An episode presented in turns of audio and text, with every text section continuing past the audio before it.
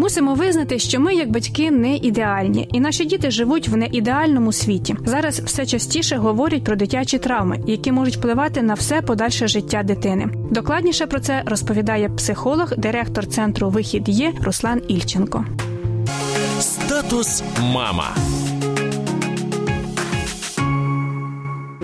Мы рассматриваем травмы в четырех аспектах. Это физическая травма, эмоциональная травма, духовная травма и сексуальная травма. Мы ее отдельно вынесли, хотя она физическая, но это очень ну, такая отдельная тема. Также есть активные травмы и пассивные травмы. То есть в каждом из этом аспекте, допустим, физическая травма активная – это когда бьют, а пассивная, допустим, ну, не научили ухаживать за собой, за своим телом. Или там недостаток в еде и одежде.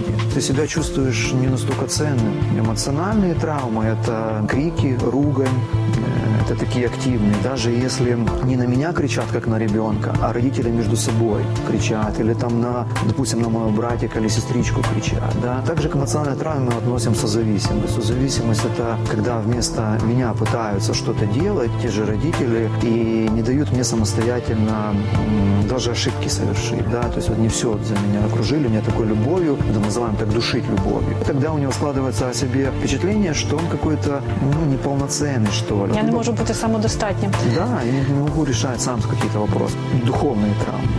Тоже очень такие мощные травмы, когда мне навязывают э, религию, либо ее вообще нет, допустим, Бога нет в жизни, это такая самодостаточность, гордыня, либо когда мне э, Бога преподносят таким злым, карающим. Сексуальные травмы могут быть тоже пассивные, и активные. Это может быть активное сексуальное насилие и могут быть пассивные, когда, допустим, не рассказывают о сексе, вообще ничего не говорят о сексе. Это тоже травма, потому что он растет, он развивается, он где-то информацию должен брать. Ну и где он будет брать ее? Ну, раньше мы брали на улице, сейчас он будет брать в интернете. От тех людей, которые не заинтересованы в счастье этого ребенка. То есть они ему преподнесут совершенно по-другому это все.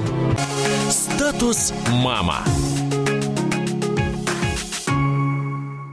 Що ж, мабуть, недаремно кажуть, ми всі родом з дитинства. А чи можна виростити дитину, зовсім не травмуючи її, і як зменшити вплив на дитину негативних факторів чи подій? Слухайте наступного разу.